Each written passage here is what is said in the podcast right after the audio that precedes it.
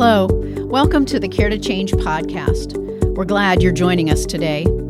We continue with our month of re-releasing our most popular podcast episodes with a past conversation between our director, April Bordeaux, and our counselor, Mike Spencer, as they talk about troubles with sleep. We appreciate you listening and hope that this episode will provide you practical solutions for positive change.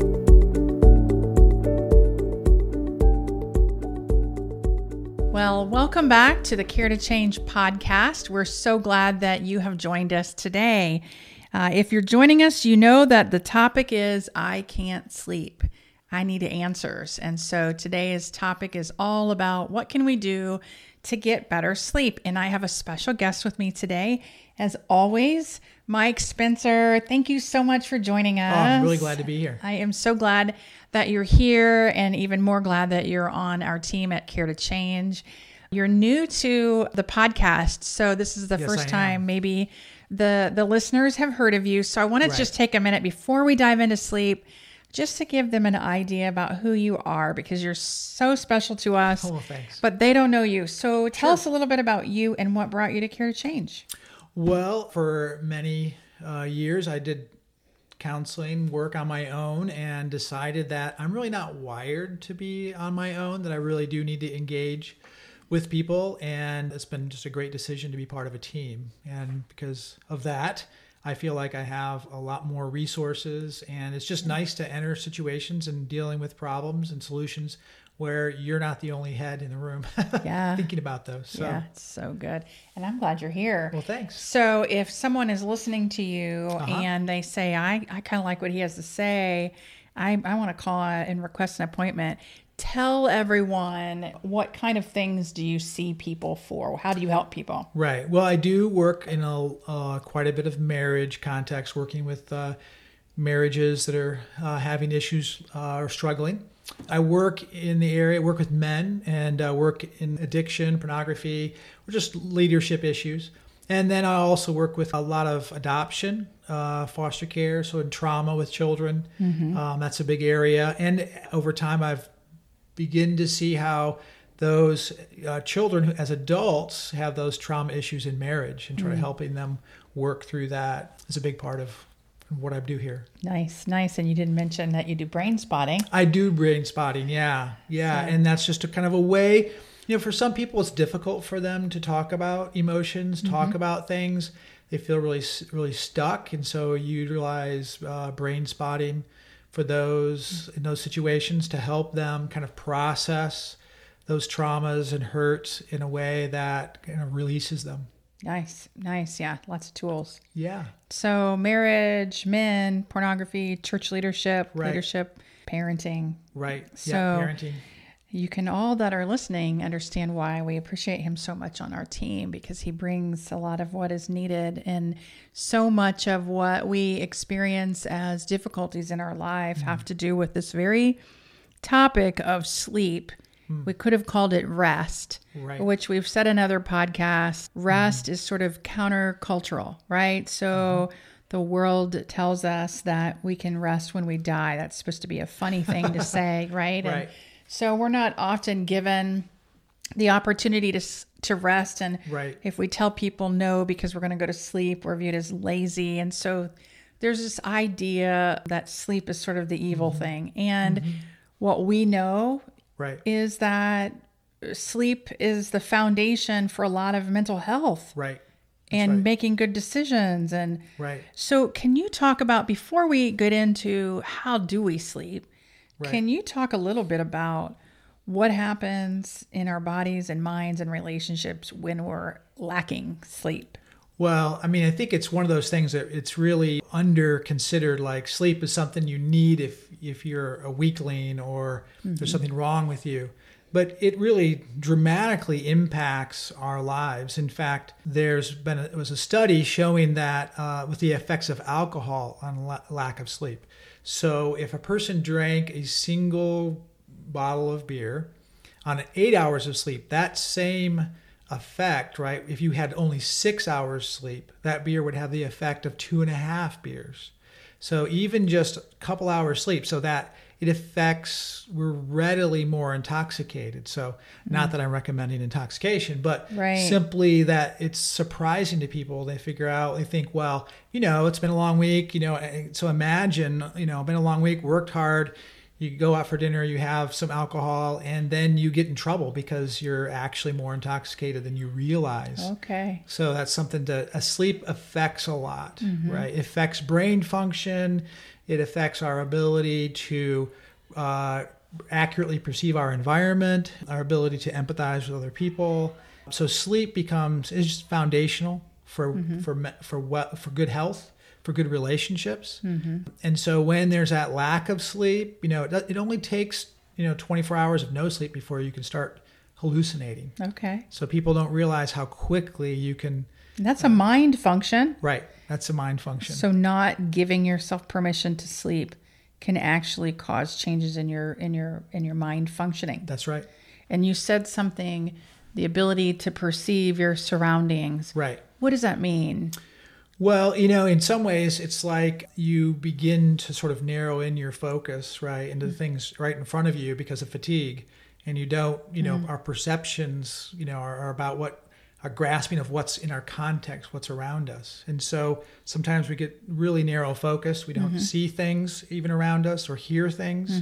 And that just reduces our ability to function, to do our work well, to have good relationships. Yeah. So you don't get sleep, and it's going to impact so many things. That's right. You know, I keep thinking about relationally, you know, you said it can impact the relationships. I want to go two directions with that, and I'm not sure, but I think the first one is when you're not getting enough sleep, how does it give a practical way it would impact a relationship? Well, you know, in many ways, part of being in a relationship is also attending to the needs of the other person. Right. And when you have a lack of sleep, you kind of put yourself into a survival mode. And the most important thing that you feel pressed is to take care of yourself.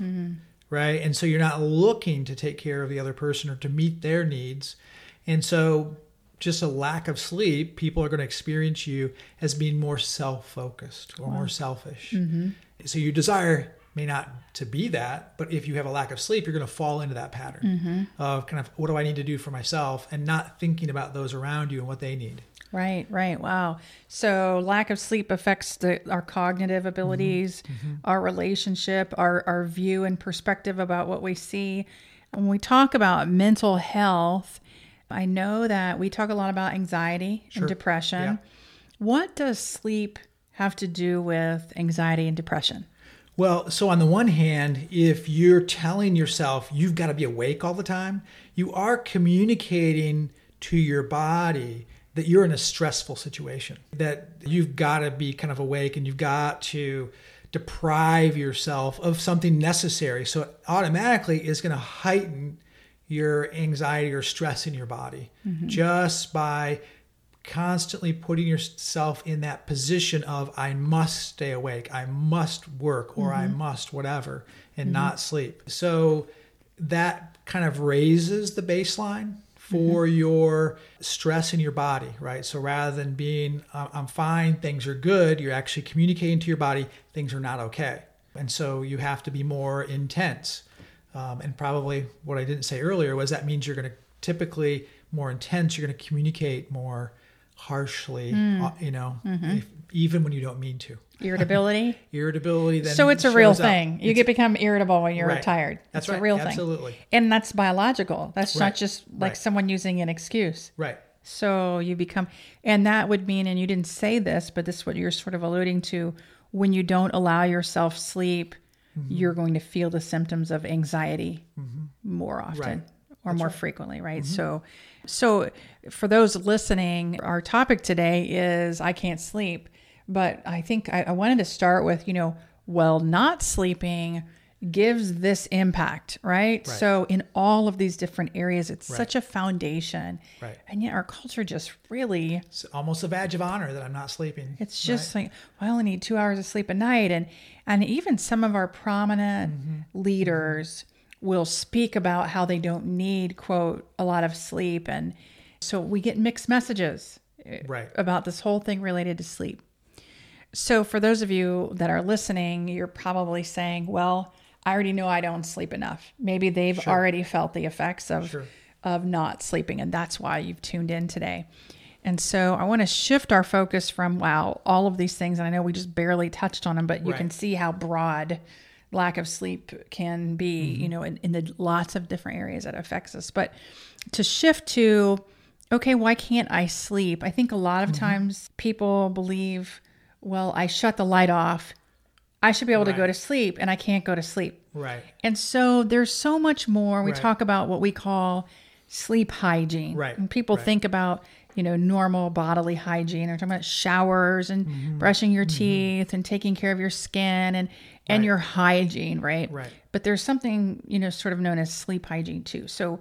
it's not like, oh, I flipped the light switch off and now I'm supposed to be able to go to sleep. Right. Right. So talk about in the ideal situation. Sure. You know, how do you get sleep? What does that even mean? What's the best way to set your body up for good sleep? Right. Right. And I do want to kind of mention, like you said, in the best circumstances, and there are circumstances in life where it's hard to get sleep just because of schedules or mm-hmm. children waking up or sick at night. And so mm-hmm. you don't need to feel guilty because you have children who are waking you up at night. Right. But if we're going to set ourselves up, we need to also evaluate, like, what kind of a routine can we have? Will our life allow? And that's sort of the beginning of it, right? There's a routine.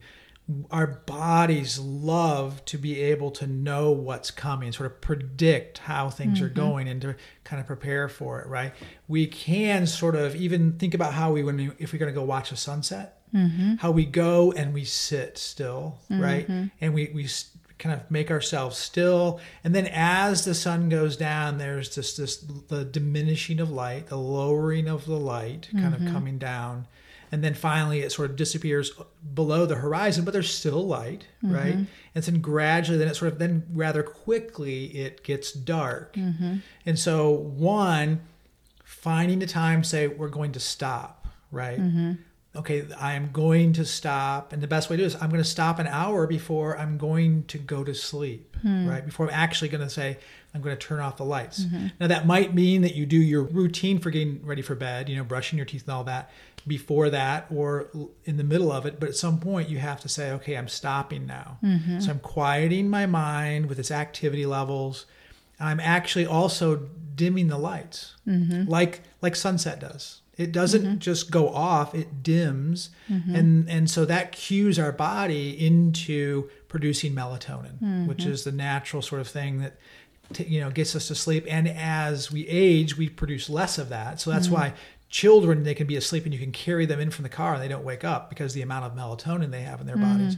Whereas adults, we don't quite have that, but mm-hmm. because we need to actually be awake when our kids wake up. Right. So we're going to need to pick a time, and it mm-hmm. needs to be, generally speaking, an hour before we're going to sort of settle down to be asleep in that process. Mm-hmm. But some things have needed to happen before that, right? So there's a point at which, okay, you shouldn't be taking in any more fluids because otherwise that's going to wake you up at mm-hmm. night and mm-hmm. you're going to have to go to the bathroom.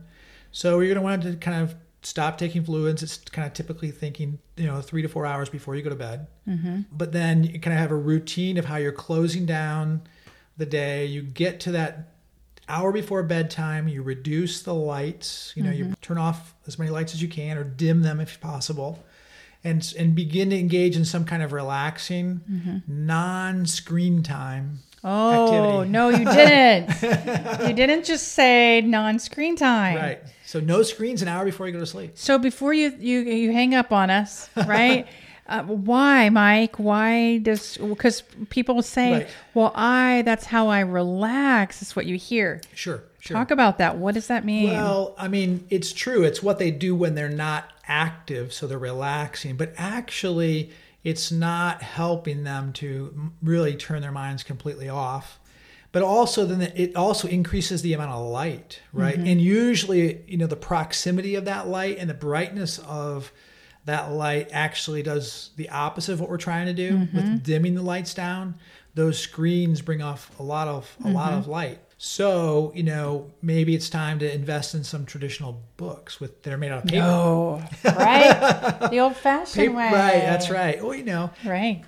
Kindle e-readers are not as bright, or they're not like, they don't have a mm-hmm. light. So you could do that. But the idea is engaging in something that's a routine that's going to relax. Now, maybe you're like my wife. Maybe you knit for that, 45 minutes before you're going to go to sleep, or there's something that you do. For me, I actually like to write. Mm-hmm. Right. So I have some prompts, some questions. Type on your phone you like to do? No. I write on paper. Oh, actually like with a pen? Right. Paper. Yeah. So you write down on paper and respond. And that just helps you kind of connect with yourself and sort of make you feel not disconnected with all the activities of the day, but kind of like, okay, this is where I'm at. This is how I'm experiencing things.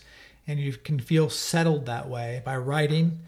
That's one thing you can certainly do in that wind down time. Reading is another thing. Mm-hmm. Usually reading not for like a purpose, right? Mm-hmm. Something that is more renewing, refreshing. So it could be a devotional. It could be scripture. It could be a novel, a number of different things, but not something where you're trying to learn and pass a test. Right. Oh, so no studying for your test. That's right. No studying in bed or no studying like that. So context-wise, we want to separate work from sleep. Okay. So that's part of the good hygiene. Don't do work where you sleep because you give your body and your brain a funky choice of association.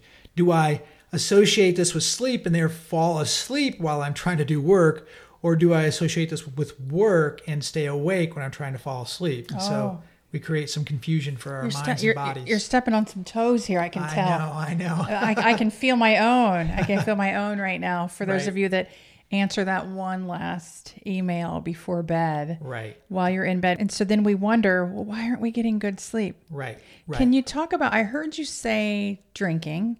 Can you talk about food and exercise and what that has to do with sleep? Well, one, I would say you do have to be cautious about how close to going to bed you exercise. Mm-hmm. But that certainly lets your body get rid of a lot of stress. Mm-hmm. So when you work out, when you exercise, it requires your muscles to engage and let go of the stress that your muscles are sort of holding on to. And that allows you to sleep much better with exercise, but you don't want to do it more than usually for most people within 2 or 3 hours of bedtime.